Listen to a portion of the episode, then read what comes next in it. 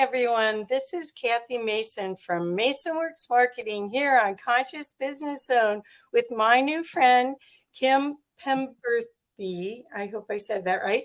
And Kim is an amazing, uh, um, uh, let's see, source for information and and uh, clinical research on many things of the uh, the unseen worlds and the extraordinary out of body mind body connection. Um, she's the uh, the uh, Chester F. Carlson Professor of Psychiatry and Neurobehavioral Sciences at the University of Virginia School of Medicine, which is part of the Division of Perceptual Studies, which I want to hear all about. Mm-hmm. And um, I, I'm so excited because she's she's really she's a, a leadership in so many areas. She's um, interested in near death experiences, out of body experience, after death communications. But she's also the president of uh, the Society for Clinical Psychology, and she's the former chair of the American Psychological Association for Clinical Psychology Diversity Committee and a fellow in the APA Leadership Institute for Women in Psychology. Wow, wow, wow. And an author. So so welcome Kim. I can't wait to hear and learn more about what you know that we want to know. So well, thank you. Thank you, Kathy. And and it's you said the name correctly. It's Penberthy. it's a, a good uh, Cornish name so if you're from the UK, you would recognize it right away. Yeah. Good. I, I, always get intimidated by last names. It seems like I don't mess up the first name, but but that is that is the hardest job about this doing this uh, show. I, am sure. Oh, believe me. Yeah, yeah. yeah. Yes. So, so Kim, tell us a little bit about your journey because you must have had some experience that got your curiosity going to make you dive deep into all of this. Do you want to share a little bit with us? Absolutely. Absolutely. So, um, I will first say I am a clinical psychologist, as as um, you've mentioned, Kathy, and I started my career really uh, looking at how to help people. Um, this sort of concern that most young people have when they go to college and graduate school and and go into psychology and it has been all along informed by some of the unique experiences that i had as a young person which um, sort of opened my eyes to this idea that we um, in the scientific world might not know um, everything that's uh, out there. And and I will give an example of my parents, and and really I I have to in in all on all honesty thank them for creating a, a crucible for me to grow up in that really promoted um, a, a strong foot in science and one also in sort of this understanding of what's beyond science and the supernatural. And a real quick example uh, was as a child, I was very curious, asking questions all the time of my mother and father. My father was a cardiothoracic surgeon, very, very grounded in science. My mother was a nurse, and she had worked a lot with dying patients, and she probably would have been a Wiccan if she knew what that was. She loved the earth. Uh, we were very connected, living on a farm uh, to the earth. Anyway, I asked them both some pretty challenging questions as a child. I uh, asked them separately. I asked my father, um, in my curiosity, what is the what is the purpose of life? and and you know, without a without a uh, dropping a beat, he answered. He said, "Well, that's easy." And he, I said, "Really? This is great." He said, "Yeah, it's to reproduce." Oh my gosh. So that was a very scientific, you know, and and that's what life does. That's our purpose when we're, you know. Uh, I asked the same question of my mother. And again, she surprised me by saying, "Oh, that's easy." And she said, "It's love." So growing up, I had these concepts that both were true. It was both and. I, of course, as you can imagine, also asked about the other end of spectrum and later on asked my father, Well, what happens when you die? And he said, Well, that's very easy. And he proceeded to explain to me, you know, the decomposition of the body and all of that scientifically, probably more than I needed to know at that age. um, so I had that understanding the body dies, and here's what happens. I asked my mother the same question you know, what happens when we die? Where do we go? And, and she said, again, it's easy. We return to love. This was her concept, which I took and, and made my own as we return to this consciousness of love, which is which is all that exists. Um, you can call it God, the creator, the universe. Um, it has many different names.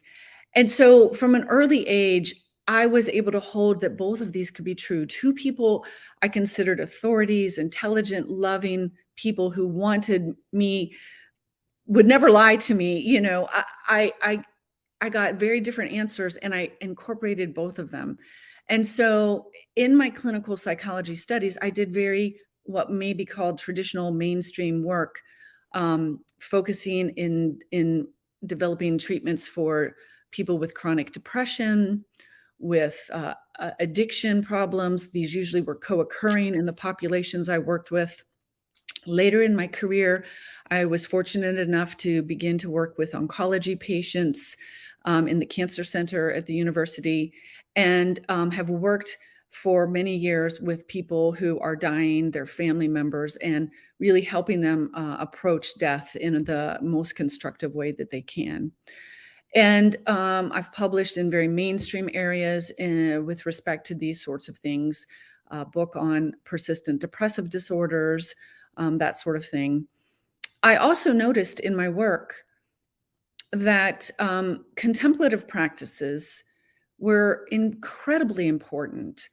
And um, I began incorporating more mindfulness based interventions, uh, studying meditation and these altered states of consciousness. And about uh, a little over a decade ago, got involved with um, the Division of Perceptual Studies at the University of Virginia. And, and, and this is an organization that is embedded in the School of Medicine at the University of Virginia and has been around over 50 years. It was um, um, started in uh, 1967, I believe, by Ian Stevenson, Dr. Ian Stevenson, who was the chair at the time. And that's the location where I do most of my research now. And um, and have have found that having a foot in in both worlds has been really advantageous because I can I can crosstalk, if you will. And um, the most recent book I wrote with my daughter, who's 27, is an example of of how we sort of bridge that uh, the the sort of what might be called mainstream science of psychology and uh, and contemplative practices and these other areas so that maybe a reader who um, might not pick up a book on near death experiences they might pick up my book right. and and be exposed to some of that if if you see what i mean yeah yeah well i think what we're coming into right now is a, a reuniting of mm-hmm. spirituality mm-hmm. and science and that's what um, you're talking about you're a bridge to both worlds. And and do you find that um that it, it's been hard to i mean you said you worked with on oncology um, cancer patients. Um, have was it hard uh, with your with your compassion to work or could you keep your scientific mind on everything I think, you know, uh, it's an interesting question. And I, I see that asked a lot of, of people who work with cancer patients. And I will say that I think I am able to do that work and have done it for so long uh, because I know that what I can offer is help. And um, I cannot I cannot eliminate the fact that they have cancer and often uh, the people I work with are actively dying. and yet I can help them approach that and their families approach that in a way that is going to be um, not as miserable. I'll say. Yeah. Um, as as we anyone who's you know lived through the death of someone they know or love knows that um,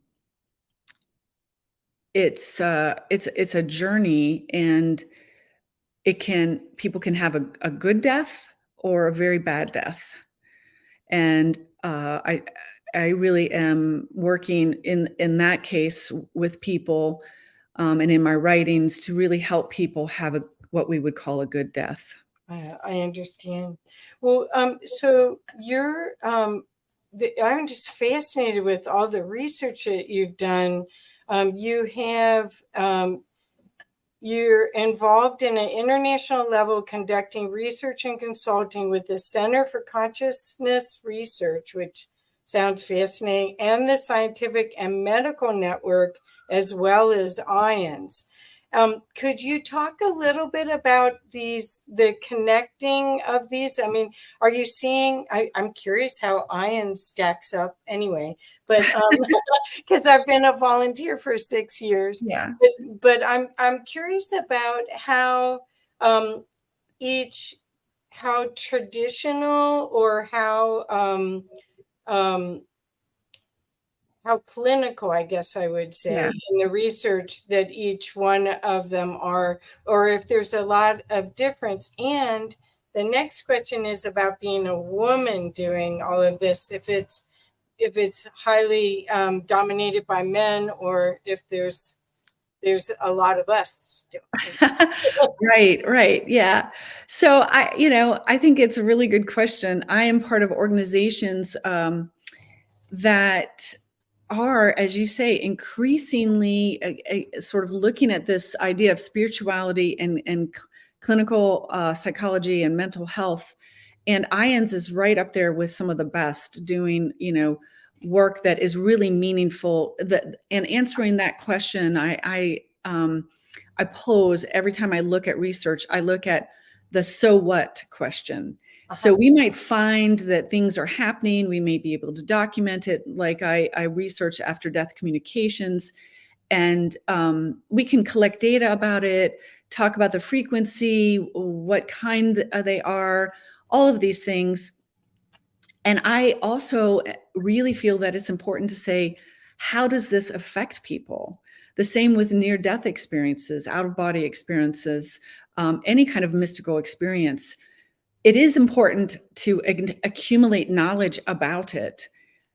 And yet, for me as a clinician, as a human, I feel it's also important to say, how does that impact us? How does this how does this change things? Do people feel better? Are they um, able to grieve their loved one? Are they able to move on with their life? That sort of thing. And and that's where I see, you know, my clinical work um, and the personal stories I hear really tying to the research. And, and I think I have found the research to be strong in all of these organizations. Obviously, some of them are like ions in, invested in research and the personal stories, which I think is a really beautiful combination. Um, I will have to say, in other organizations I'm part of, I'm part of Division 36, which is uh, uh, religion and spirituality in psychology. It's part of the American Psychological Association. And um, they're putting out more information about this um, and publishing more um, in this arena, even on after death communication, on uh, the importance of clinicians to understand how to work with spirituality, um, the idea that as clinicians, when someone discloses to us about an after death communication or a near death experience, we need to be trained on how to receive that and, and what to do with that therapeutically.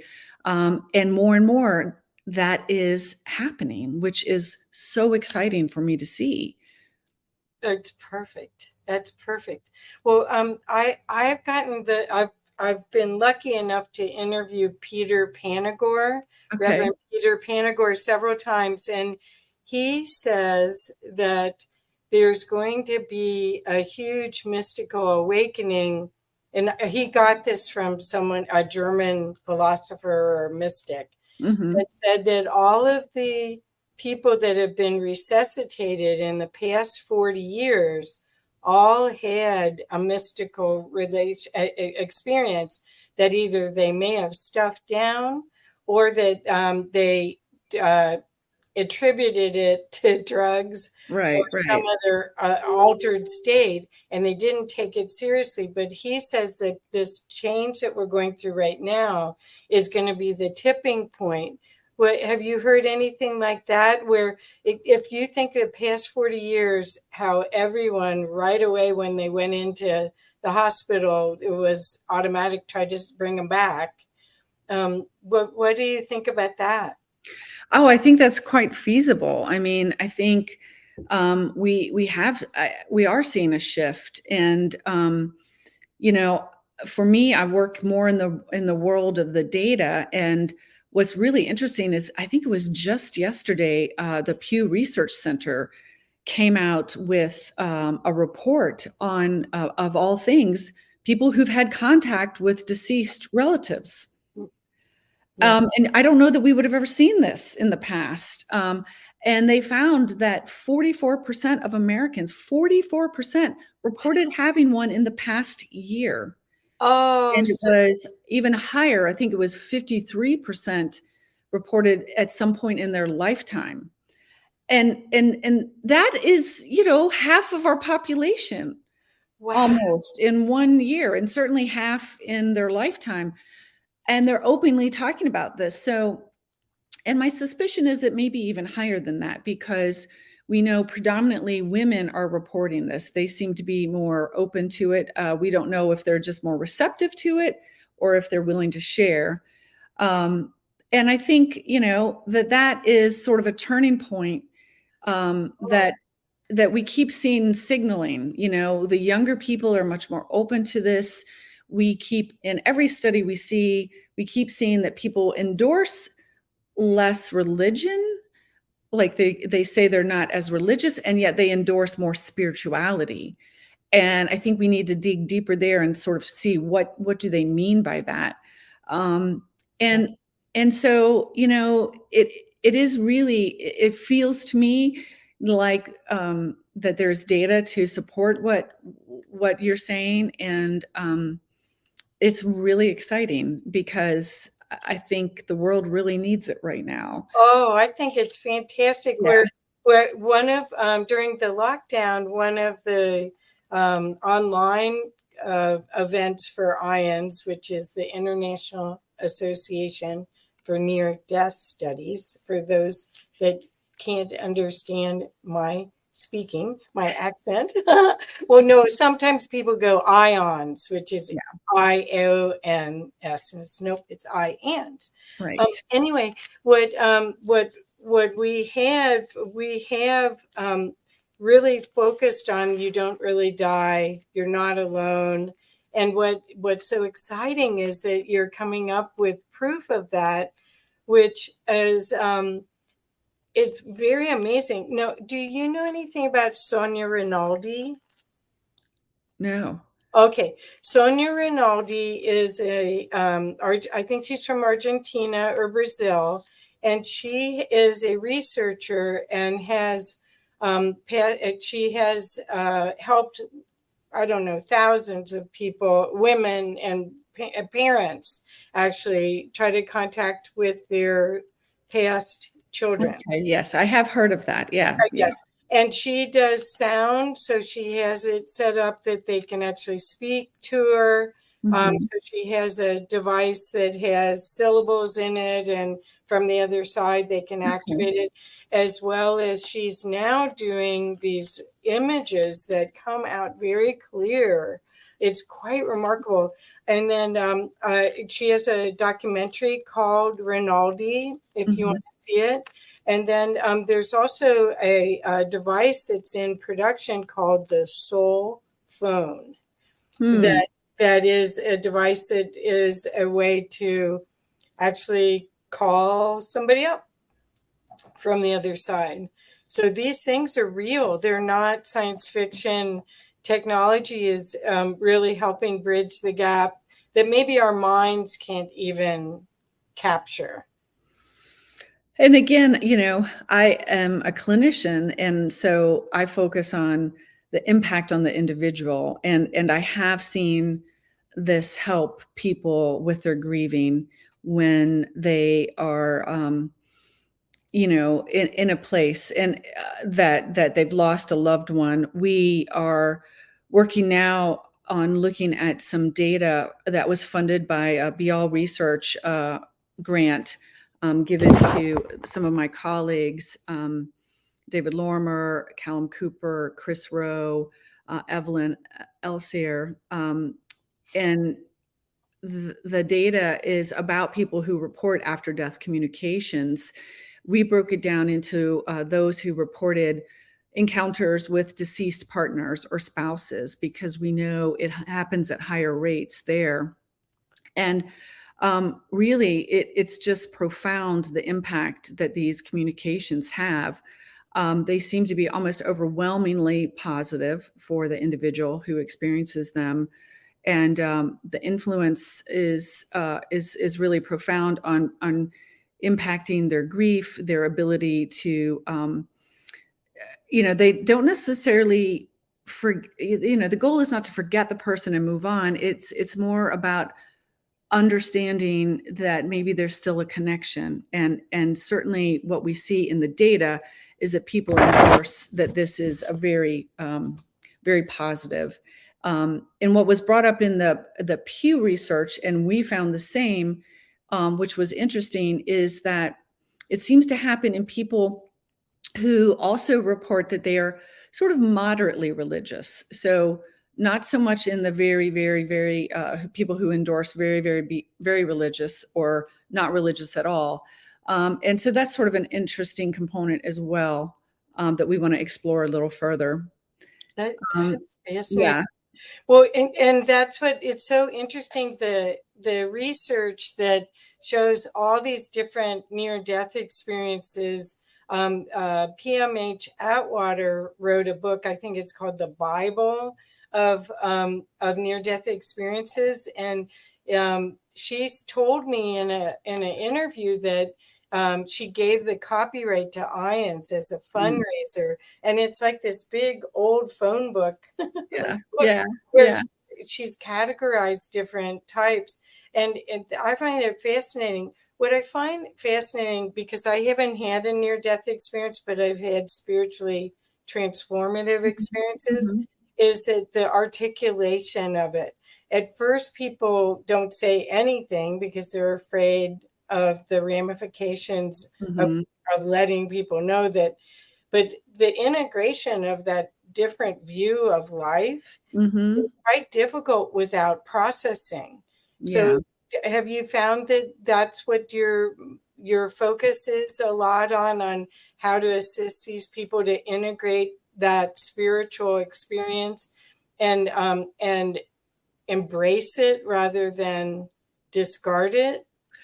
Yeah, I mean, it, it's interesting because what I have found is most people embrace it. You don't have to, they're not rejecting it typically it's more that they are a bit cautious in disclosing. Mm-hmm. And so sometimes they may have disclosed and and and really been shut down or made fun of or or told that that's, you know, someone's tried to explain it to them in a different way. And and so uh, and some people are, are fearful of that and, and think, well, that I won't share because that I may be judged this way. Right. So that's what I find is more common. Often when people have disclosed either in, in my professional work with them, you know, clinically or through a research study, they often tell me, you know, I, you're the first person I've ever told this. Yeah. Um, and, and so I think trying to normalize it, trying to get it out in the media, um, that you know even even if we don't know how to explain it and and that's you know i'm not saying i understand it um i think it's important to say it is happening and I, I will tell you a really meaningful story for, for me was I was giving a, more of a public lecture. So I do a lot of professional lectures. I think it's really important for researchers to also present to the community. So this was a community presentation on after death communications and an introduction to DOPS in general, to the Division of Perceptual Studies. Um, and during the question and answer segment, um, a woman who was there alone stood up and she was in tears. And she said, Thank you so much for sharing these stories because I thought I was going crazy. Yeah. She had been receiving what she perceived were communications from her deceased husband and not shared them, didn't know what was going on. And and to me that is a shame if if we are not getting our word out there enough to to let people understand um, this is this seems to be as best we can tell a natural part of of of life of being human. Yep. and and whether we can explain it or not it seems that you know a good majority of us are or at least half of us by the pew research are having these experiences. And and and we need to know that um, and that, that most of them are very positive and reassuring. And and there are the occasional ones that are are not what i have typically found is at least in my experience many of those unpleasant experiences are simply because the person it, it doesn't have a context within which to put this right so like this woman they think they're crazy they're afraid to tell anyone uh, they might think they're losing their mind something's going on and so um, i think just being able to spread the word that this is more common than one might think, and it's okay to talk about it. Um, and training our clinicians, our medical doctors, our counselors, how to handle this when when um, it does happen. And it, at our division, we're really actively doing that. Uh, researcher Marieta Pehlivanova is actively sort of engaging our doctors um, the ones that might, you know, cardiologists, surgeons, the ones who may be more likely to encounter people with near death experiences, and explaining to them about that. I think we need to do the same with after death communications. So I've been really trying to educate people in our oncology uh, program, um, newer doctors as they come through their training. I think it's so important. Um, and I realized you you had asked a question about being a woman in this research.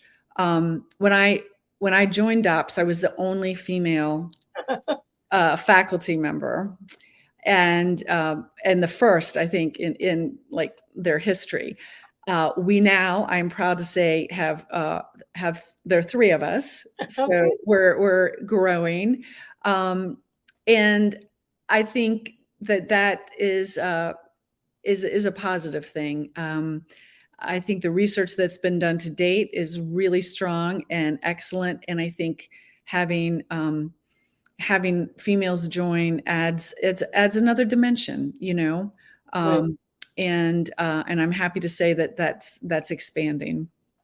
So you're saying that um, the and and this is wonderful. Thank you. And I was cheering in the background um, because I was in corporate America before I started. My oh, yeah. And, and, I I know what that means. Yeah. Um, so um, it's not lip service, but it it is. You have to be smarter mm-hmm. than everyone else.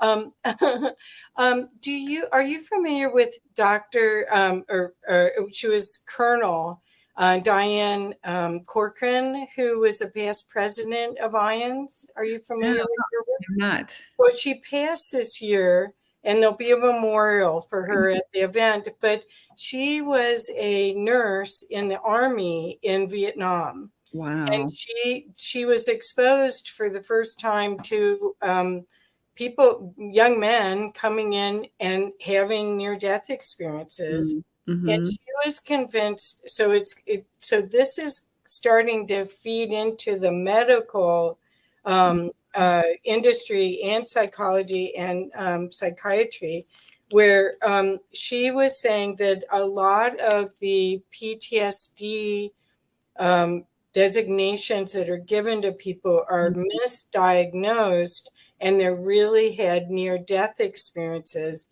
And she attributed a lot of the military veterans' suicides to being misdiagnosed. Have you heard anything about wow. that? Wow. Um, I, I have not. It, it wouldn't surprise me. Um, I think in that case, the diagnosis, um, you know, I, again, with the reluctance to share or the sort of inability to really describe, um, and um, and then not not being supported, you know, not not having that elicited in a supportive way, um, could it could further traumatize uh, uh, right. you know, uh, anyone who who goes through that experience for sure. They come back as different people. They yeah. go in, especially in the military. They go in as macho, you know, going to mm-hmm. go and fight everybody, and they come back in love with everything.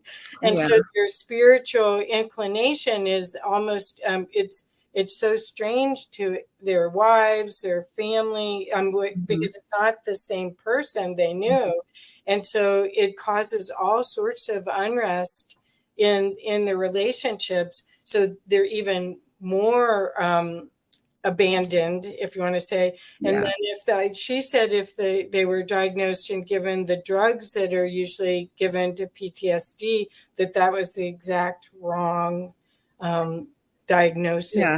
I mean, it's it's so challenging uh, because, of course, you could be diagnosed with both. You know, you can have active yeah. PTSD and have had a near death experience, um, and it would be very important to sort of tease that out. Uh, absolutely, absolutely. Yeah. Um, so that was her thing, and um, in many um, past uh, uh, events at our conferences um, uh, they've held classes teaching nurses mm-hmm. about near mm-hmm. death experiences so that they knew what it was, they could identify it, I think that they could help support. So I think your work goes hand in hand. I'd be glad to introduce you to some of the people that are carrying that forward when we're there next week. I would um, love that. I would love yeah. that.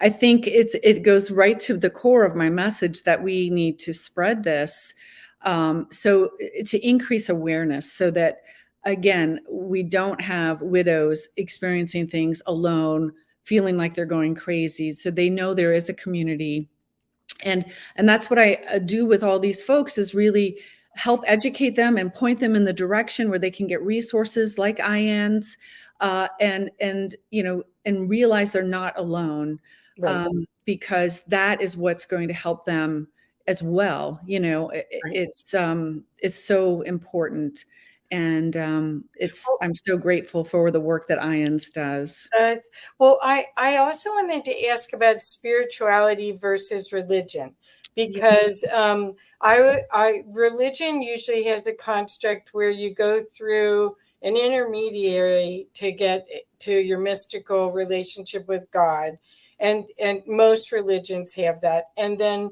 the spirituality is is direct in my in my knowing is a mm-hmm. direct connection to source god which may be almost like a sixth sense mm. where you you have a whole different it's almost like an expanded view of reality and how how because you're in you you have a lot of experience with these two integrating these two concepts and I'm wondering how how does that work, or it, it, do I have the wrong idea?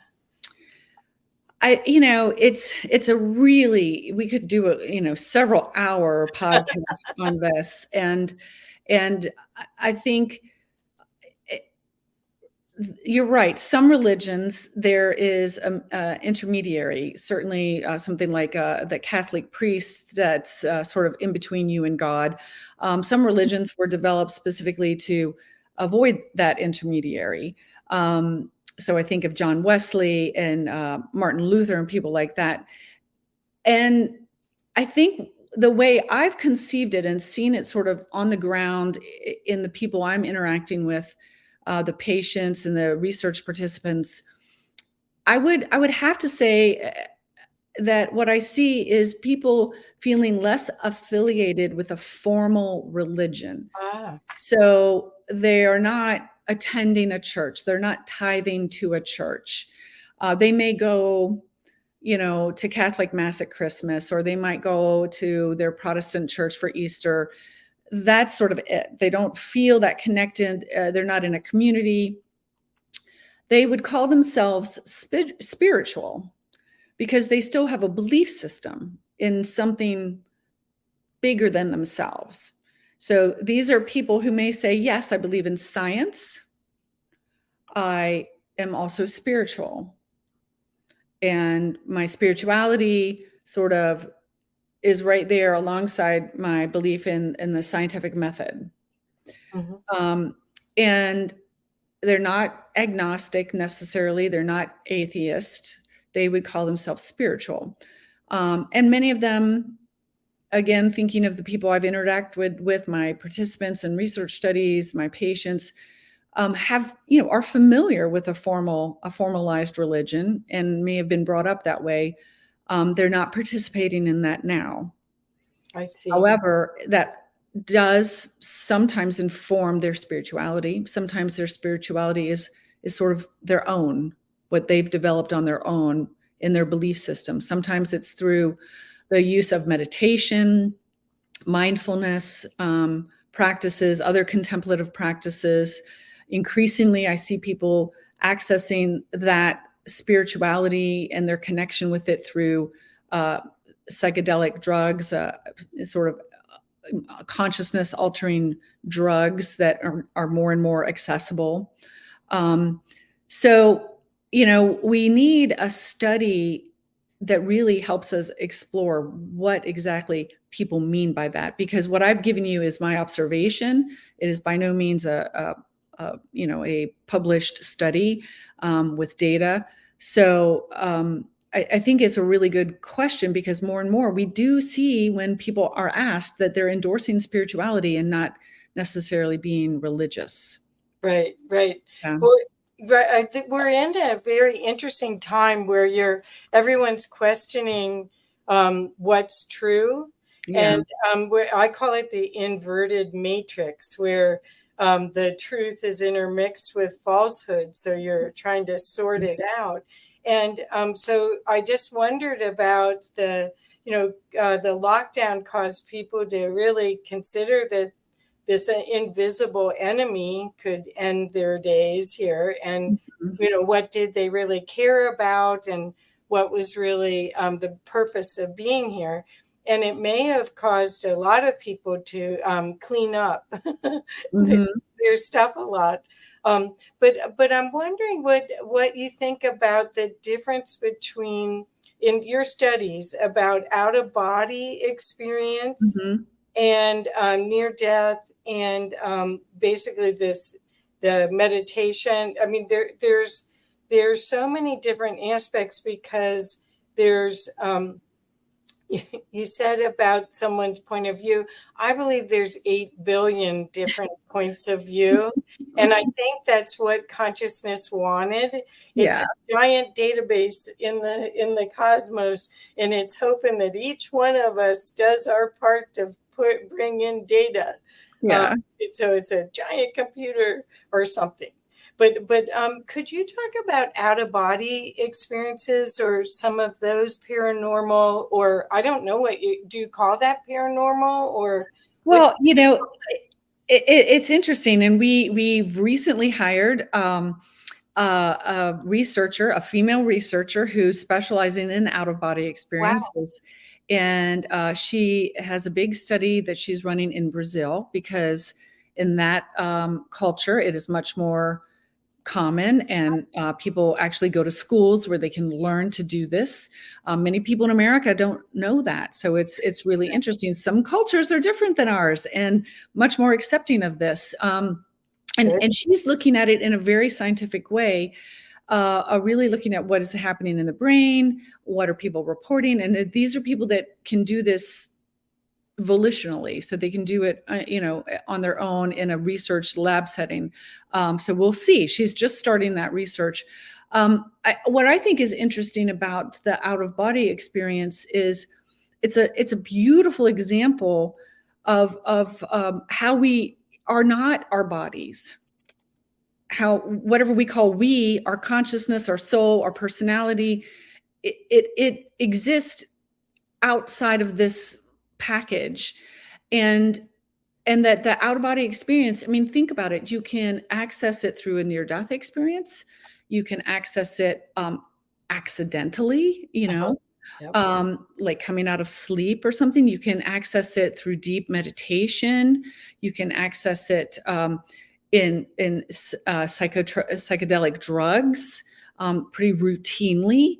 I mean, routinely. So we have this ability, um, whatever it is, whatever you want to call it, uh, whether you believe in it or not, it's happening. People are reporting it, and um, so you know studying it only in near death experiences yes it's it's affiliated with that but that's challenging because of course you can't you know that's a little more difficult to um, study you can't um, randomize and, and, and have people you know have a near death experience or anything.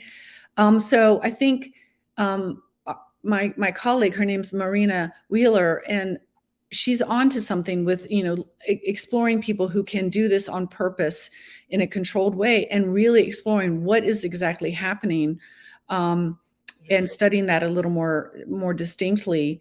Um, i think that's going to be a, an enormous line of research in the future to help us better understand that relationship between our physical body and whatever is happening when we have this out of body experience right well, I, I believe that only part of the giant you is in this physical body. So, so it, it, it, I think a lot of highly sensitive people like me are out a lot. out yeah, you may be right. Yeah, yeah, yeah. It's it's, but I think it's time now to be in. Um, I do want to ask you about the um, the concept about using these uh, microdosing of drugs. Um, I did publish a book by Daniel McQueen that uh, was called Psychedelic Cannabis, and he is a psychologist or psychiatrist. He he has he has the certifications, and he created a sitters school here okay. in Boulder, mm-hmm. Colorado, where he trains people. And the reason why he was using cannabis is that um, if people have somatic experiences, they can use CBD to reduce the intensity of the drug, um, so that they don't have discomfort or they don't um, they don't have a lot of problems afterwards. But I'm seeing it tr- being trendy for the microdosing, and you know this is a, a 40 year olds on down that um, I, I, don't know how you feel about it, but it, it kind of concerns me. I mean, um, I don't, I don't know. Like, what, what do you think about the the microdosing and the use of psychedelics, mushrooms, or people are using mushrooms every day? Yeah, yeah. I think you know, and and I'm certainly not an expert um, in that arena. I did come uh, through through the, the um, uh, the the the program that they have there, uh, the Integrated Psychiatric Institute uh, out of uh, Boulder. Uh-huh. I, I, did the ten month uh, course on becoming a psychedelic assisted psychotherapist. Okay, so you know what I'm talking about. Because of so many of my patients are asking for it, you know, and um, or asking about it, and um, I was really made acutely aware of of the concerns you're talking about when I was out there in Boulder for for some of this training, and my Uber driver or Lyft driver, um, you know, uh, was talking to me from the airport to my hotel and asked about what I was there for. I told them, and they immediately say, "Oh, can you get me some good stuff?" Oh no. You know, and and so he went on to explain the you know the abuse of ketamine of mushrooms uh, or other you know and and i think really we have to remember that what we've discovered is not new number one. People have been using mind altering substances since you know way way before uh, us uh, way back to the greeks and romans. And um and and it was always in the context of you know of a very supported integrated sort of cultural belief system and and and so what we're doing is you know it and I, I not that i dismiss all psychedelic use. I think it can be very therapeutic in the right approach. Um, I do think we run the risk, though, when we pull it out of a, of a, a context, uh, a, a, cultural context, a spiritual context, and and um, make it available to people. There is always the risk for uh, abuse. Uh, having worked for many years in addiction, I see that, and um, so I think we just have to proceed with caution. And what I would love to see is is um, a culture that continues to support this idea of contemplative practices of what what are we trying to reach? We're trying to reach this other way of understanding um, this sort of view that we obtain when we have a near death experience or we meditate for a long time um, and learn strategies to sort of alter our consciousness. Um, we know that that can be a very beneficial thing for ourselves, our health, our well being, uh, for the people around us, including the planet, uh, other other sentient creatures. We're much, you know, the research shows over and over again. Um, and I am also aware, you know, on the flip side, that some people may not be able to get to that state of consciousness without a psychedelic um, in my training that become apparent to me. You know, I I went in sort of skeptical, like um, having done meditation for so long and doing meditation research. I was thinking, well, we can achieve the same state through meditation, through yogic practices, holotropic breathing, and yes, we we can. And I think um, the researchers and clinicians in the in that program and and and in in the field of psychedelic research in general have helped me see that maybe there are people that um, can't can't use those tools and and successfully access that altered state of consciousness and that for them these uh, sort of careful use of psychedelics may be helpful. Right. Um, and again in a structured approach um, not sort of on their own you know doing it um, every day um, i think the research that the most recent research i actually read about microdosing was that it really didn't seem to have an impact. Um, there may be more current data now. Um, so that's you know i think it's very complicated um, and i i i very rarely like to you know I, I like my foot in both camps and very rarely is the, the answer so clean cut um, right right yeah. Well, well I, I just want to urge people that are listening that if you are interested in going deep like this to have a professional uh, assist you the the ancient uh, cultures had a shaman that um, guided them through these kind of plant medicine um, trips and and uh, there it's shadow work. So it's it's uh, it's something that you would want assistance and not left to your own absolutely oh my god. absolutely gosh. in most cultures there is a it, it is a very big buildup a long preparation sometimes a year long preparation um, and and deep work uh, and support from those who understand, you know, going through this. So this is just one piece of it. Um, and certainly, yes, I would completely agree with you that this is not something to be taken lightly or to do on your own or as a way to party. Uh, no. Yeah. Well, I, I, don't want to sound like my parents. Like that's what people were saying about marijuana back in the past. But I mean, Colorado has even legalized, I think, psilocybin mushrooms now mm-hmm. for mm-hmm. medical. And I created the marijuana created a whole nother industry to actually um, uh, to the medical marijuana industry as a pain relief um, created a way to actually um, categorize and and um, figure out dosages. So so that's all you know it, it's all progress but it's also can be everything's a two-edged sword on all of this so yeah.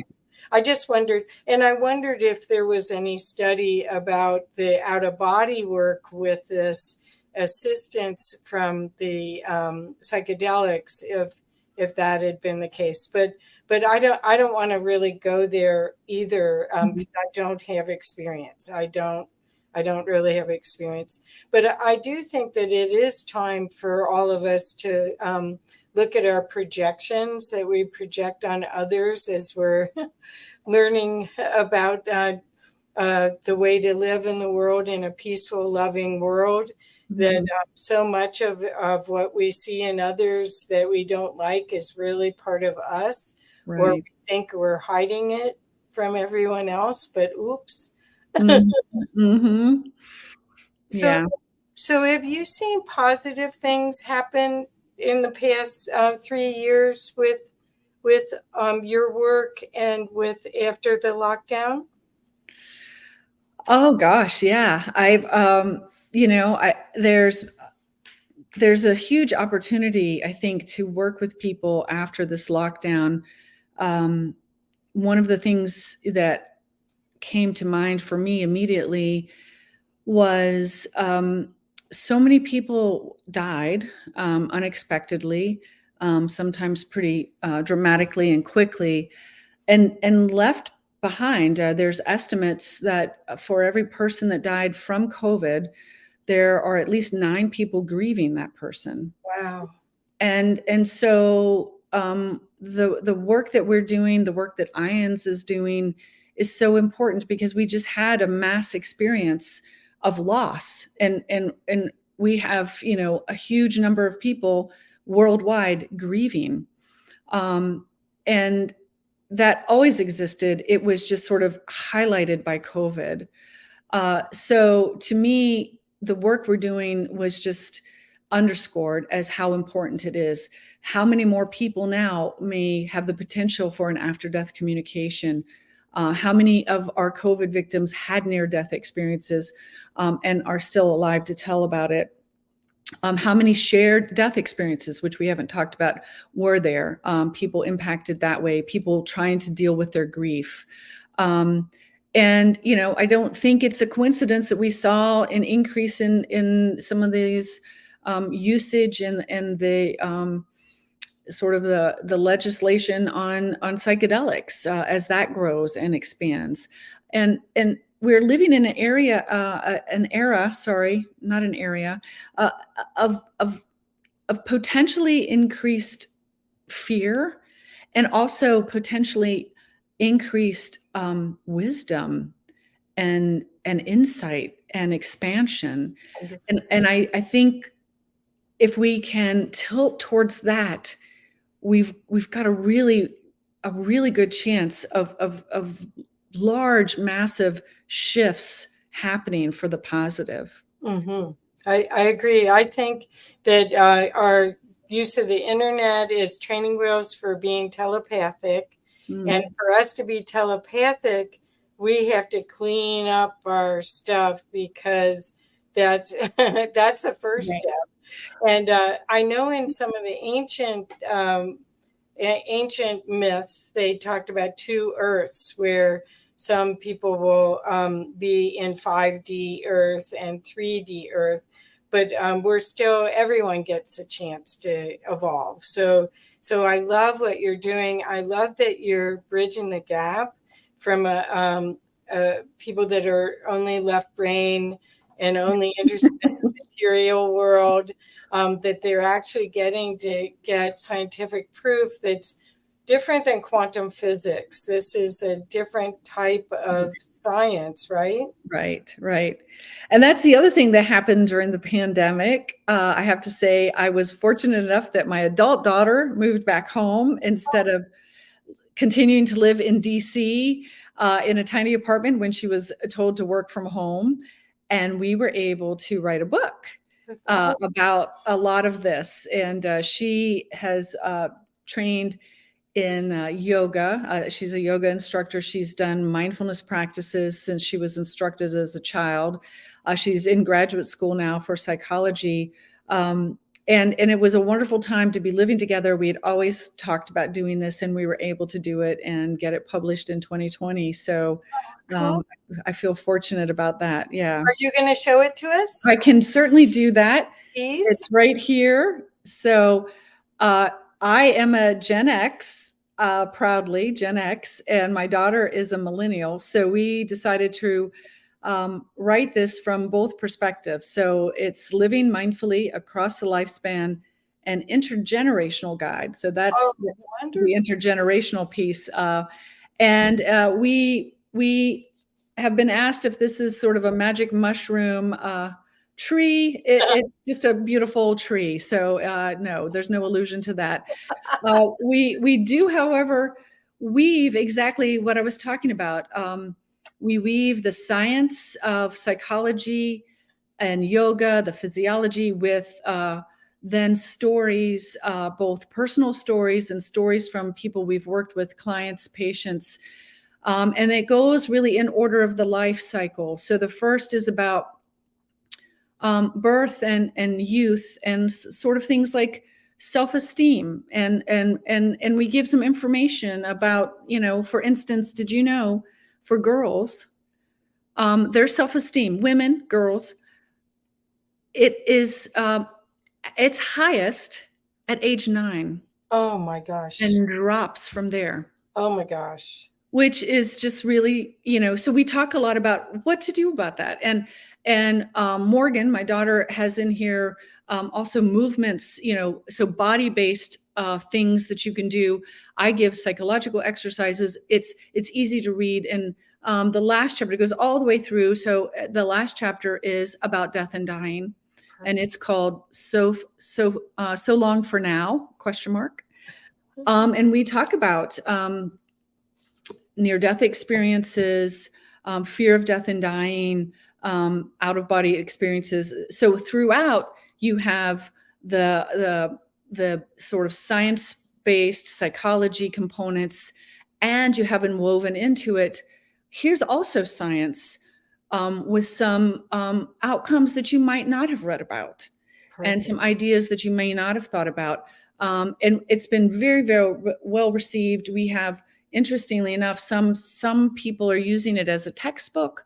Um, some um, I'm doing a book clubs uh, with it, uh, and so it's it's been really fun to have that and and truly integrate. I think that's what we need to to access people who may not um, who may not otherwise pick up a book on on near death experiences. They may pick up a book saying oh i'd like to live mindfully. That, that sounds interesting.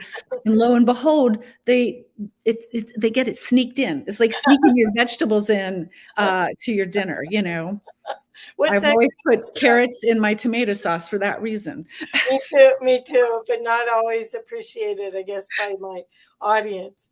But um, I wanted to show, um, last but not least, I wanted to show the IANDS uh, conference site because you'll be speaking there coming up soon. I And um, this is the site, it's conference.iands.org. And oops, I did that again. Um, a second. That ha- keeps happening. Let me do this again. Um, I don't know why my mouse, I keep hitting it wrong. But um, actually, let's just talk instead. Sure. Um, the IANDS event is in uh, Virginia near Washington, D.C. this year, and it's the biggest conference we've ever had. IANDS is, I think, on its 42nd year. So it's over 40 years of research and amazing camaraderie. camaraderie camaraderie. I can't speak today. camaraderie yes Thank you. and um, fellowship, but fellowship right fellowship, but but uh, but the um, opportunity to process and learn um, learn more about all the opportunities that you have to grow and be a con- contributor to this new era of and turn this boat around Mm-hmm. to love and, and peace and kindness. Um, but it comes from an inside job, which is what Kim is talking about. Is all of her work is about teaching you how to have your inside job figured out so that you can can participate in a loving way in humanity. Correct? Absolutely. Absolutely. Loving towards yourself. It's got to start there. And that allows you then to connect. I think when when we realize that interconnectedness and and and I've seen people realize it through all the varieties that we've talked about these different experiences that happen spontaneously uh, or a near death experience or an after death communication there is a shift i mean it's almost like you see a light bulb going off uh, over their head that oh there there's there's something more right. it's that openness and i think that's where we need to be right now um, to to realize um, that maybe the scientific approach that we have been indoctrinated to is, is certainly true, but not all that there is. Right. That's perfect. That's perfect. Well, um, what is the best place for people to get a hold of you? I know you do have a profile on LinkedIn, but is there another place that you'd like people to connect with you so that they can learn more and and uh, follow your work? Well, certainly. I I'm sorry the phone is ringing and I can't run to get it. um, the uh, the the website with the Division of Perceptual Studies at UVA is really going to be um, one of the best ways to reach out to me. Um, there's someone monitoring that all the time, and um, we just I think having your audience explore that would be wonderful. There's so much information, not just about me, other other researchers that we have and um, I would just encourage you to explore that site and, uh, you know, fill out the forms. There are questionnaires if you've had experiences. Um, and I'll be at IANDS. I'd, I'd, be happy to see anyone there or speak with you. I really am looking forward to it. Oh, yes. I think you're, once you go, you're going to want to always go. That's what well, it's been virtual, uh, partly, you know, virtual, and it's so nice to have things really all in person and yeah. or at least that ability. Yeah.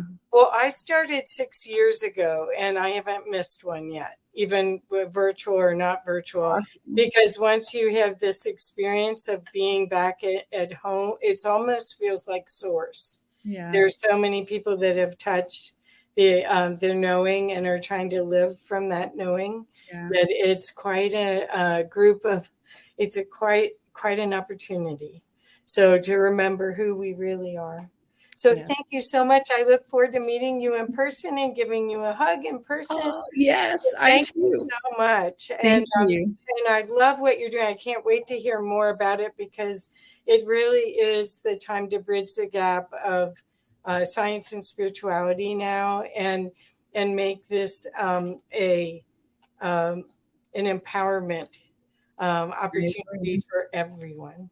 I agree, and thank you, Kathy, for the work you're doing. Oh, sure, sure, sure. This helping I, spread the word. I'm know? learning. I'm learning. Every person I get to talk to, I I learn something new. So thank you, Kim. Thank you. Be well. Bye bye.